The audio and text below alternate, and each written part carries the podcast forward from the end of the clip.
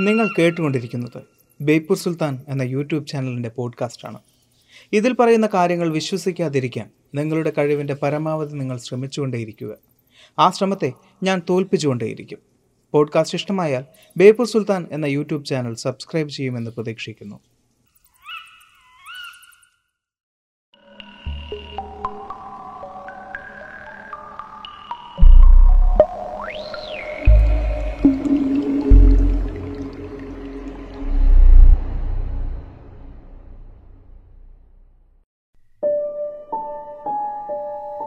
നിമിഷങ്ങൾക്കുള്ളിൽ പിന്നിൽ നിന്നും വന്ന് മൂർച്ചേറിയ കോടാലിയുടെ കൃത്യമായ വെട്ടിൽ അവളുടെ തല രണ്ട് കഷണങ്ങളായി പിളർന്നു പോയിരുന്നു. അതിൽ നിന്നും രക്തം ചിന്നി ചിതറിയിരുന്നു. ജീവന് വേണ്ടി പിടയുന്ന ഇരയെ കണ്ട് ചുറ്റുമുള്ളവർ ആനന്ദിക്കുകയായിരുന്നു. ഞൊടിയിടയിൽ കഷണങ്ങളായി മാറിയ ഇരയുടെ രക്തം ഒരു കോപ്പയിലേക്കാക്കി ഇട്ടിപ്പോരാൻ മുറികാമിക്ക് കുടിക്കാൻ കൊടുത്തു. ഉപ്പുരസമുള്ള ചുടുചോര വായിൽ നിന്ന് വയറ്റിലേക്ക് എത്തുന്നത് അവളുടെ ശരീരത്തിൽ തീ പിടിക്കുന്നത് പോലെ അവൾക്ക് തോന്നി. ഇരയുടെ വലതു കൈയിലെ ചൂണ്ടുവിരൽ ഭക്ഷിക്കാനായി ഇട്ടുകോര മുറിഗാമിയുടെ വായിൽ വെച്ച് കൊടുത്തു. അത് ചവച്ചപ്പോൾ ചുറ്റുമുള്ളവർ ഉറക്കെ വിളിച്ചു പറഞ്ഞു a new cannibal is born കയറിപ്പോരും ചങ്ങായിമാർ ബേക്കൂർ സുൽത്താന്റെ ദുനിയാവിലേക്ക്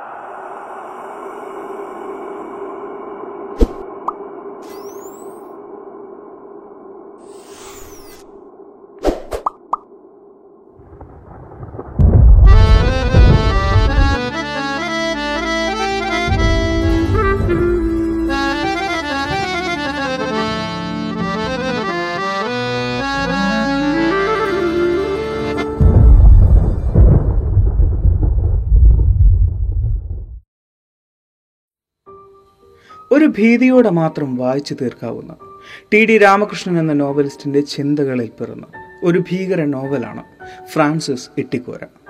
ഫ്രാൻസിസ് ഇട്ടിക്കോര എന്ന നോവലിലെ ഹഷിമോട്ടോ മോറിഗാമി എന്ന കഥാപാത്രം ഒരു നരഭോജിയായി മാറുന്ന രംഗമാണ് നിങ്ങളിപ്പോൾ കേട്ടത്. നരഭോജി എന്ന വാക്ക് മനുഷ്യൻ മനുഷ്യനെ തന്നെ ഭക്ഷിക്കുന്നു എന്ന ചിന്ത മലയാളിയുടെ മനസ്സിലേക്ക് ആഴത്തിൽ ഇറങ്ങാൻ ഒരു വലിയ പങ്ക് വഹിച്ച നോവലാണ് ഫ്രാൻസിസ് ഇട്ടുകോര മനുഷ്യൻ മനുഷ്യനെ ഭക്ഷിക്കുന്നു എന്നത് സിനിമകളിലും കഥകളിലും നോവലുകളിലും മാത്രം കാണുന്ന ഒരു സങ്കല്പമാണോ? അതോ നമുക്ക് മുമ്പേ ഇവിടെ ജീവിച്ചവർ നരഭോജികളായിരുന്നു? അതോ നമുക്കിടയിൽ മനുഷ്യമാംസം കഴിക്കുന്ന നരഭോജികൾ ജീവിച്ചിരിക്കുന്നുണ്ടോ? നരഭോജികൾ കാനിബോൾസ് അങ്ങനെ ഒരു വാക്കിന്റെ പിറകിൽ യാത്ര ചെയ്താൽ നമുക്കെത്താൻ സാധിക്കുന്നത് സ്പാനിഷ് കൊളോണിയൽസം എന്ന ചിന്തയോടെ ലോകം മുഴുവൻ കറങ്ങി നടന്ന ഒരു യാത്രികന്റെ അടുത്തേക്കാണ്. Christopher Columbus. അദ്ദേഹം ആയിരത്തി നാനൂറ്റി മുപ്പത്തി ഒമ്പതിൽ ഇന്ത്യ കണ്ടെത്താൻ വേണ്ടിയുള്ള യാത്രയിൽ ചെന്നെത്തിയത് കരീബിയൻ ദ്വീപുകളിലായിരുന്നു. അവിടെ അദ്ദേഹം കണ്ടത് മനുഷ്യമാംസം ഭക്ഷിക്കുന്ന ചില മനുഷ്യരെയായിരുന്നു എന്നും അവരെ കാരിബാൾസ് എന്നും അദ്ദേഹം വിളിച്ചിരുന്നു. കാരിബോൾസ് എന്ന വാക്ക് പിന്നീട് കാനിബോൾസ് ആയതാവാം. എങ്കിലും മനുഷ്യൻ മനുഷ്യനെ ഭക്ഷിക്കുന്നതിനെ കാനിബോളിസം എന്നാണ് ഇപ്പോൾ നമ്മൾ വിളിക്കുന്നത്. അതിന്റെ യഥാർത്ഥ പേര് ആന്ത്രപ്പോഫജി എന്നാണ്. ക്രിസ്റ്റഫർ കൊളംബസിന്റെ വിവരണത്തിൽ വിശ്വസിച്ച് അല്ലെങ്കിൽ ക്രിസ്റ്റഫർ കൊളംബസിന്റെ കെട്ടുകഥകളിൽ വിശ്വസിച്ച് പല യൂറോപ്യൻ കപ്പലുകളും കരീബിയൻ ദ്വീപുകൾ തേടി ചെന്നിരുന്നു. അവരുടെ തിരിച്ചുവരവോടെ തെളിഞ്ഞത് കൊളംബസ് പറഞ്ഞ കഥകൾ സത്യമായിരുന്നു എന്നത് തന്നെയായിരുന്നു. അതോടെ നരഭോജികളായ കരീബിയൻ വംശജരെക്കുറിച്ചുള്ള കഥകളും നോവലുകളും പ്രസിദ്ധീകരിക്കപ്പെട്ടു. പ്രാകൃതരായ കരീബിയൻ വംശജരെ പ്രബുദ്ധരാക്കാൻ വേണ്ടി പലരും ആയുധങ്ങളുമായി കരീബിയൻ ദ്വീപുകൾ തേടി ചെന്നിരുന്നു. അതോടെ കഥകളിലെ നരഭോജികൾ വെള്ളക്കാരുടെ അടിമകളായി മാറി. കീഴടക്കപ്പെടേണ്ട ഒരു വംശത്തെ മനഃപൂർവം നരഭോജികളാക്കി ചിത്രീകരിക്കുകയായിരുന്നു അത് എന്ന് വിശ്വസിക്കുന്ന ഒരുപാട് പേർ നമുക്കിടയിലുണ്ട്. എന്നാൽ അവരും സമ്മതിക്കുന്നൊരു കാര്യം. ചിലപ്പോൾ ക്ഷാമകാലത്ത് കരീബിയൻ വംശജർ മനുഷ്യമാംസം ഭക്ഷിച്ചിരിക്കാം എന്നതാണ്. ആധുനിക കാലത്തും അത്തരത്തിലുള്ള സാഹചര്യങ്ങൾ സംഭവിച്ചിട്ടുണ്ട്. രണ്ടാം ലോക മഹായുദ്ധ കാലത്ത് സോവിയറ്റ് യൂണിയന്റെ പട്ടാളക്കാർക്കിടയിലും നാസി ക്യാമ്പുകളിലും ജപ്പാനീസ് പട്ടാളക്കാർക്കിടയിലുമെല്ലാം മനുഷ്യമാംസം ഭക്ഷിച്ചവരുണ്ടായിരുന്നു. പത്രപ്രവർത്തകനും യാത്രികനുമായിരുന്ന വില്യം സീബ്രൂക്ക് അദ്ദേഹത്തിന്റെ ജംഗിൾ വേസ് എന്ന പുസ്തകത്തിൽ പറയുന്നു നരഭോജികളായ വംശത്തെ അദ്ദേഹം നേരിട്ട് കണ്ടിട്ടുണ്ട് എന്ന് അത് മാത്രമല്ല അവരോടൊപ്പം അദ്ദേഹം മനുഷ്യമാംസം ഭക്ഷിച്ചിട്ടുണ്ട് എന്ന്. പച്ചയായ മനുഷ്യമാംസം കാഴ്ചയ്ക്ക് പോത്തിറച്ചി പോലെയാണ് എന്നും. അത് ചുട്ടെടുക്കുമ്പോൾ ഇളം തകിട്ട് നിറമായി മാറുമെന്നും അദ്ദേഹം പുസ്തകത്തിൽ വിശദീകരിക്കുന്നു. മനുഷ്യമാംസം വെന്തു തുടങ്ങുമ്പോൾ പോത്തിറച്ചിയുടെ അതേ ഗന്ധമാണ് എന്നും അതിന് രുചി വ്യത്യാസങ്ങളില്ല എന്നും അദ്ദേഹം പറയുന്നു. എന്നാൽ ഇത് അദ്ദേഹത്തിന്റെ വെറും സങ്കല്പമാണ് എന്ന് ചിലർ വാദിക്കുന്നു. അതിന് കാരണമായി പറയുന്നത്. ഗുയേറോ എന്ന ഗോത്രവംശത്തെക്കുറിച്ച് പഠിക്കാനാണ് ജീബ്രുക്ക് ആഫ്രിക്കൻ കാടുകളിൽ ചെല്ലുന്നത്. എന്നാൽ അന്ന് ആഫ്രിക്കൻ കാടുകളിൽ ചെന്ന അദ്ദേഹത്തെ ഗുയേറോ എന്ന വംശം അവരുടെ ചടങ്ങുകളിലേക്ക് ക്ഷണിച്ചിട്ടില്ലായിരുന്നു എന്ന് അദ്ദേഹം പിന്നീട് വെളിപ്പെടുത്തുകയുണ്ടായിരുന്നു. അത് മാത്രമല്ല നോ ഹൈഡിംഗ് പ്ലേസ് എന്ന അദ്ദേഹത്തിന്റെ ഓട്ടോബയോഗ്രഫിയിൽ അദ്ദേഹം വ്യക്തമായി പറയുന്ന ഒരു കാര്യമുണ്ട്. അദ്ദേഹം മനുഷ്യമാംസം ഭക്ഷിച്ചത് ആഫ്രിക്കൻ കാടുകളിൽ നിന്നല്ല എന്നും മറിച്ച് അദ്ദേഹം മനുഷ്യമാംസം ഭക്ഷിച്ചത് പാരീസിൽ വെച്ചാണ് എന്നുമാണ് എന്നാൽ ഏതാണ്ട് ഇതിനോട് ചേർത്ത് വായിക്കാവുന്ന മറ്റൊരു വിഷയമാണ്. ആയിരത്തി തൊള്ളായിരത്തി എഴുപത്തി ഒമ്പതിൽ ആന്ത്രപ്പോളജിസ്റ്റായ വില്യം എഫ് ആരൻസ് തന്റെ പുസ്തകമായ ദ മാൻ ഈറ്റിംഗ് മിത്തിലൂടെ പ്രസിദ്ധീകരിച്ചിരിക്കുന്നത്. അതായത് ക്രിസ്റ്റഫർ കൊളംബസ് പറയുന്ന കരീബിയൻ വംശജരായ നരഭോജികൾ ഒരു കെട്ടുകഥയാണ് എന്നും അവരിൽ നരഭോജികളുടേതായ ഒരു ജനിതകം പോലും കാണാൻ സാധ്യതയില്ല എന്നും ആരൻസ് ഉറപ്പിച്ചു പറയുന്നു. അദ്ദേഹം അങ്ങനെ ഉറപ്പിച്ചു പറയാനുള്ളൊരു കാരണമായി പറയുന്നത് ആയിരത്തി തൊള്ളായിരത്തി എഴുപതുകളിൽ ഫ്രാൻസിലെ ചില ഗുഹകളിൽ നിന്നും ചില എല്ലുകൾ കണ്ടെത്തിയിരുന്നു. മനുഷ്യരുടേത് എന്ന് പറയുന്ന ചില എല്ലുകൾ.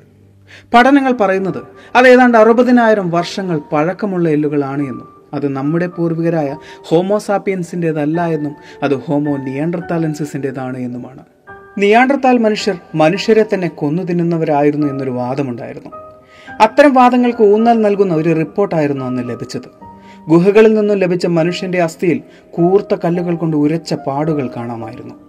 മൃഗങ്ങളുടേത് എന്ന് കണ്ടെത്തിയ എല്ലുകളിലും ഇത്തരത്തിലുള്ള പാടുകൾ കണ്ടെത്തിയിരുന്നു. അതിൽ നിന്നും അനുമാനിച്ചത് എല്ലുകളിൽ നിന്നും മാംസം വേർതിരിച്ചെടുക്കാൻ വേണ്ടി കൂർത്ത കല്ലുകൾ ഉപയോഗിച്ചതിന്റെ പാടുകളാണത് എന്നതാണ്. അതുമാത്രമല്ല അവിടെ നിന്നും പാതിയുടഞ്ഞ രീതിയിലുള്ള തലയോട്ടികളും കണ്ടെത്തിയിരുന്നു. അത്തരം തലയോട്ടികളുടെ അരികുവശം നല്ല രീതിയിൽ മിനുസപ്പെടുത്തുകയും ചെയ്തിരുന്നു. ചിലപ്പോൾ അതൊരു പാത്രം പോലെ അവർ ഉപയോഗിച്ചതായിരിക്കാം. എങ്കിലും ഈ അനുമാനം ശരിയാണ് എങ്കിൽ ഫ്രാൻസിലെ ഗുഹകളിൽ നിന്നും കണ്ടെത്തിയ മനുഷ്യന്റെ എല്ലുകളിൽ അത്തരത്തിലുള്ള പാടുകൾ കണ്ടെത്തിയിട്ടുണ്ട് എങ്കിൽ അവർ എല്ലിൽ നിന്നും മാംസം വേർതിരിച്ചെടുക്കാൻ വേണ്ടി തന്നെയായിരിക്കാം അത്തരം ആയുധങ്ങൾ ഉപയോഗിച്ചിട്ടുണ്ടാവുക. നിയാണ്ടർത്താലുകൾ എല്ലുകളിൽ നിന്നും മാംസം വേർതിരിച്ചെടുത്തത് മനുഷ്യമാംസം ഭക്ഷിക്കാനായിരുന്നുവെങ്കിൽ അവരുടെ ജനിതകം താങ്ങുന്ന ആധുനിക മനുഷ്യനും നരഭോജിയാവാനുള്ള സാധ്യതയില്ലേ. പൊതുപൂർവികനിൽ നിന്നും വേർപിരിഞ്ഞു പോയവരാണ് ഹോമോസാപ്പിയൻസും നിയാണ്ടർത്താലുകളും എന്നാൽ നാൽപ്പതിനായിരം വർഷങ്ങൾക്ക് മുമ്പ് ഇവരൊരുമിച്ചായിരുന്നു ജീവിച്ചിരുന്നത് എന്നാണ് പഠനങ്ങൾ പറയുന്നത്. പഠനങ്ങൾ പറയുന്നതനുസരിച്ച് നിയാണ്ടർത്താളുകൾ നരഭോജികളാണ് എങ്കിൽ അവരുടെ ജനിതകം താങ്ങുന്ന ആധുനിക മനുഷ്യനും നരഭോജിയാവാനുള്ള സാധ്യത തള്ളിക്കളയാനാവില്ല എന്ന് തന്നെയാണ്. ആഫ്രിക്കൻ വംശജരിൽ കാണുന്നത് ഹോമോസാപ്പിയൻസിന്റെ ജനിതകമാണ്. എന്നാൽ നിയാണ്ടർത്താലുകളുടെ ജനിതകം ഏറ്റവും കൂടുതലുള്ളത് യൂറോപ്യൻസിലും ഏഷ്യൻസിലുമാണ്. പറഞ്ഞു വരുന്നത് നമ്മളിൽ ഓരോരുത്തരുടെയും ഉള്ളിൽ ഒരു നരഭോജിയുടെ അംശമുണ്ട് എന്ന് തന്നെയാണ്. എല്ലുകളിൽ ചില പാടുകൾ കണ്ടു എന്നതിന്റെ പേരിൽ നമ്മുടെ പൂർവികർ നരഭോജികളാണ് എന്ന് ഉറപ്പിച്ചു പറയാൻ സാധിക്കുമോ? ആ രീതിയിലും ശാസ്ത്രം ചിന്തിച്ചിരുന്നു. അതുകൊണ്ട് തന്നെയാണ് ചില അനുമാനങ്ങളിലെത്തിയത്. അതായത് ചിലപ്പോൾ നിയന്ത്രത്താലുകളുടെ മരണശേഷമുള്ള ആചാരങ്ങളോ അനുഷ്ഠാനങ്ങളോ ആയിരിക്കാം അത്തരത്തിലുള്ള പാടുകൾക്ക് കാരണമായത്. അതായത് ആധുനിക മനുഷ്യനിലും അത്തരത്തിലുള്ള ആചാരങ്ങളുണ്ടല്ലോ. ഹിന്ദു സംസ്കാരത്തിന്റെ ഭാഗമായി മനുഷ്യമാംസം ഭക്ഷിക്കുന്ന അഘോരികളുണ്ടല്ലോ. അവരുടെ ജീവിത ശൈലിയാണ് മനുഷ്യമാംസം ഭക്ഷിക്കുന്നത്. അതായത് സാധാരണ മനുഷ്യൻ അറപ്പുളവാക്കുന്ന പല കാര്യങ്ങളും അവരുടെ ജീവിത ശൈലിയാക്കി മാറ്റുക എന്നതാണ് ഒരു അഘോരിയുടെ ജീവിത രീതി അതുകൊണ്ട് തന്നെ സാധാരണ മനുഷ്യൻ അറപ്പുളവാക്കുന്ന മൃതശരീരങ്ങൾ ഭക്ഷിക്കുക എന്നത് അവരുടെ വിശ്വാസത്തിന്റെ ഒരു ഭാഗമാണ്. ചിലപ്പോൾ അതുപോലെയായിരിക്കാം ഇത്തരത്തിലുള്ള പാടുകൾ ഉണ്ടായത്. അനുഷ്ഠാനങ്ങളുടെ ഭാഗമല്ലാതെ വിശ്വാസങ്ങളുടെ ഭാഗമല്ലാതെ നിവൃത്തികേടിന്റെ ഭാഗമായി മാത്രം മനുഷ്യമാംസം ഭക്ഷിച്ച ചിലർ നമ്മുടെ കൂടെയുണ്ട്. ആയിരത്തി തൊള്ളായിരത്തി എഴുപത്തിരണ്ടിൽ ഉറുഗ്വയിൽ നിന്നും നാൽപ്പത്തിയഞ്ച് യാത്രക്കാരുമായി പറന്നു പൊങ്ങിയ വിമാനം ആൻഡസ് പർവതങ്ങൾക്ക് മുകളിൽ തകർന്നു വീഴുകയായിരുന്നു. ഏതാണ്ട് പത്ത് ദിവസത്തെ അന്വേഷണത്തിന് ശേഷം യാതൊരു ഫലവും ലഭിക്കാതെ അന്വേഷണം നിർത്തുകയായിരുന്നു. ദിവസങ്ങൾക്ക് ശേഷം വിമാനത്തിലുണ്ടായിരുന്ന രണ്ടുപേർ അതിസാഹസികമായി മഞ്ഞുമലകൾ ഭേദിച്ച് ചിലിയിലെത്തി. അവരിലൂടെ അറിഞ്ഞത് അപകടത്തിൽ പലരും മരിച്ചിരുന്നുവെങ്കിലും ഇപ്പോഴും ചിലർ ജീവനോടെ രക്ഷാപ്രവർത്തകരെ കാത്ത് ആൻഡസ് മലകളിൽ ഇരിക്കുന്നുണ്ട് എന്നായിരുന്നു. അപകടം നടന്നതിന് എഴുപത്തിരണ്ട് ദിവസങ്ങൾക്ക് ശേഷം ജീവനോടെ ഇരുന്ന പതിനാല് പേരെ രക്ഷാപ്രവർത്തകർ രക്ഷപ്പെടുത്തി. രക്ഷാപ്രവർത്തകരെയും കാത്ത് രണ്ട് മാസം. ആ മഞ്ഞുമലയിൽ എന്ത് ഭക്ഷിച്ചായിരുന്നു അവർ ജീവിച്ചത് എന്ന ചോദ്യത്തിന് അവരുടെ ഉത്തരം ലോക ജനതയെ മുഴുവൻ ഭയപ്പെടുത്തുന്നതായിരുന്നു. അതായത് അപകടത്തിൽ മരിച്ചവരുടെ മൃതദേഹമായിരുന്നു ആ രണ്ട് മാസം അവരുടെ ഭക്ഷണം. ഇന്ന് നമുക്കിടയിലും നരഭോജികളുണ്ട് എന്ന് പറഞ്ഞാൽ അതൊരിക്കലും അതിശയോക്തിയാവില്ലല്ലോ. ആധുനിക പരിഷ്കൃത മനുഷ്യൻ പോലും അങ്ങനെ ചിന്തിക്കുമ്പോൾ പ്രാകൃതരായ കാട്ടുജാതിക്കാർ അങ്ങനെ ചിന്തിക്കുന്നതിൽ തെറ്റു പറയാൻ സാധിക്കുമോ? ആമസോൺ കാടുകളിലെ യനോമാമി എന്ന ഗോത്രമാണ് മനുഷ്യനെ ഭക്ഷിക്കുന്നത്. മൃതശരീരമാണ് അവർ ഭക്ഷിക്കുന്നത്. ആമസോൺ മഴക്കാടുകളിൽ ഏതാണ്ട് ഇരുന്നൂറ്റി അൻപതോളം ഗ്രാമങ്ങളായി ഇവർ വികസിച്ചു കിടക്കുന്നു. മനുഷ്യനെ ദഹിപ്പിച്ച ചാരം ഉപയോഗിച്ച് ഒരു പ്രത്യേകതരം പാനീയമുണ്ടാക്കി ചെറിയ കുട്ടികൾ മുതൽ മുതിർന്നവർ വരെ അത് നിർബന്ധമായും കഴിക്കുക എന്നതാണ് അവരുടെ ഏറ്റവും പ്രധാനമായ ആചാരം. മരണശേഷം മൃതദേഹം ഒരു പ്രത്യേക ഇലയിൽ പൊതിഞ്ഞ് മണ്ണിനടിയിൽ ദിവസങ്ങളോളം കുഴിച്ചിടുന്നു. അതിനുശേഷം മാംസത്തിൽ നിന്നും എല്ല് വേർപെടുമ്പോൾ ആ എല്ലെടുത്ത് സംസ്കരിക്കുന്നു. ഇങ്ങനെ സംസ്കരിച്ച എല്ലിൽ നിന്നും ലഭിക്കുന്ന ചാരം ചില പഴങ്ങളുടെ ചാറുകൾ ഉപയോഗിച്ച് ദ്രാവക രൂപത്തിലാക്കുന്നു അത് കുട്ടികൾ മുതൽ മുതിർന്നവർ വരെ എല്ലാവരും നിർബന്ധപൂർവം കഴിക്കുകയും ചെയ്യുന്നു. ഇതിലൂടെ അവർ അർത്ഥമാക്കുന്നത് മരിച്ചുപോയ ആളുടെ അംശം വളർന്നു വരുന്ന തലമുറയ്ക്ക് ഓരോ ആടുകളിലേക്കും പകരുന്നു എന്നതാണ്.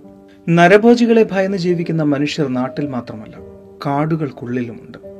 ഇന്തോനേഷ്യയ്ക്ക് കീഴിലുള്ള പപ്പുവായ് പ്രവിശ്യയിലെ കൊലുഫ എന്ന ഗോത്രത്തെക്കുറിച്ചാണ് പറയുന്നത്. അവർ കാടുകളിൽ ഭയന്ന് മരങ്ങൾക്ക് മുകളിൽ വീടുകൾ ഉണ്ടാക്കിയാണ് ജീവിക്കുന്നത്. തുടക്കത്തിൽ വിചാരിച്ചിരുന്നത് കാട്ടിലുള്ള മൃഗങ്ങളെ ഭയന്നാണ് അവർ വലിയ വൃക്ഷങ്ങൾക്ക് മുകളിൽ വീടുകൾ ഉണ്ടാക്കി ജീവിക്കുന്നത് എന്ന്. എന്നാൽ പിന്നീട് മനസ്സിലായതാണ് ഉൾക്കാടുകളിലുള്ള സൈറ്റാക്കുകൾ എന്ന ആദിവാസി വർഗത്തെ ഭയന്നാണ് അവർ മരങ്ങൾക്ക് മുകളിൽ വീടുകൾ ഉണ്ടാക്കി ജീവിക്കുന്നത്.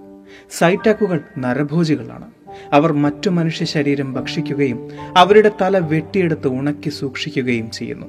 ഇങ്ങനെ സൂക്ഷിക്കുന്നവയിൽ ഉണങ്ങിയ തലകൾ ഏറ്റവും കൂടുതൽ കയ്യിലുള്ള ആളാണ് സൈറ്റാക്കുകളിലെ പ്രധാനി. ആയിരത്തി തൊള്ളായിരത്തി എഴുപതിലാണ് ആദ്യമായി ഈ വർഗത്തെപ്പറ്റി അറിയുന്നത്. വലിയ വൃക്ഷങ്ങളിൽ നിന്നും താഴേക്ക് തൂക്കിയിടുന്ന മരക്കോണികൾ രാത്രികളിൽ വലിച്ചു കയറ്റി മുകളിൽ വെച്ചാണ് കൊലുഫ വർഗം ജീവിക്കുന്നത്. രണ്ടായിരത്തി പതിനൊന്നിൽ പുറത്തിറങ്ങിയ ബി ബി സി ഡോക്യുമെന്ററിയായ ദ ഹ്യൂമൻ പ്ലാനറ്റിൽ ഇവരെക്കുറിച്ച് വളരെ വ്യക്തമായി പ്രതിപാദിക്കുന്നുണ്ട്. ഭക്ഷണം അതി ഭക്ഷണം അതിജീവനത്തിന്റെ ആവശ്യകതയാണ്. നരഭോജികൾക്കും പറയാനുള്ളത് അതിജീവനത്തെക്കുറിച്ച് തന്നെയായിരിക്കും. നാം കേട്ടിട്ടുള്ള വിശ്വാസങ്ങളുടെ പേരിലും അനാചാരങ്ങളുടെ പേരിലുമുള്ള നരഭോജനം ചിലപ്പോൾ സത്യമായിരിക്കാം. അല്ലാത്തതെല്ലാം വെറും കെട്ടുകഥകൾ മാത്രമാണ്. അങ്ങനെയല്ല എങ്കിലും അങ്ങനെ വിശ്വസിക്കാനാണ് നമുക്കിഷ്ടം. ശാസ്ത്രീയമായി പറയുമ്പോൾ ഭക്ഷണം കിട്ടാതെ വരുന്നൊരവസ്ഥയിൽ നമ്മൾ അതുവരെ ശേഖരിച്ചു വെച്ചിട്ടുള്ള നമ്മുടെ ശരീരത്തിലെ കൊഴുപ്പെല്ലാം വലിച്ചെടുക്കുന്നു. വീണ്ടും ഭക്ഷണം ലഭിക്കാതെ വന്നാലോ? നമ്മുടെ ആന്തരിക അവയവങ്ങൾ പണിമുടക്കുന്നു. വീണ്ടും ഭക്ഷണം ലഭിക്കാതെ വന്നാൽ നമ്മുടെ തലച്ചോറിൽ അതിജീവനം മാത്രമായിരിക്കും. അങ്ങനൊരു ചിന്ത മാത്രം നമ്മുടെ തലച്ചോറിൽ വരുമ്പോൾ നമുക്ക് മുമ്പിൽ മനുഷ്യനോ മൃഗമോ ഉണ്ടാവില്ല. വെറും മാംസം മാത്രമായിരിക്കും. പച്ചയായ മാംസം. ഈ ഒരു വീഡിയോ നിങ്ങൾക്ക് ഇഷ്ടമായി എന്ന് വിചാരിക്കുന്നു. സുൽത്താൻ എപ്പോഴും പറയുന്നത് പോലെ സബ്സ്ക്രൈബുകൾ കൂമ്പാരമാകുമ്പോൾ പരിപാടി ഗംഭീരമാവും. അതുകൊണ്ട്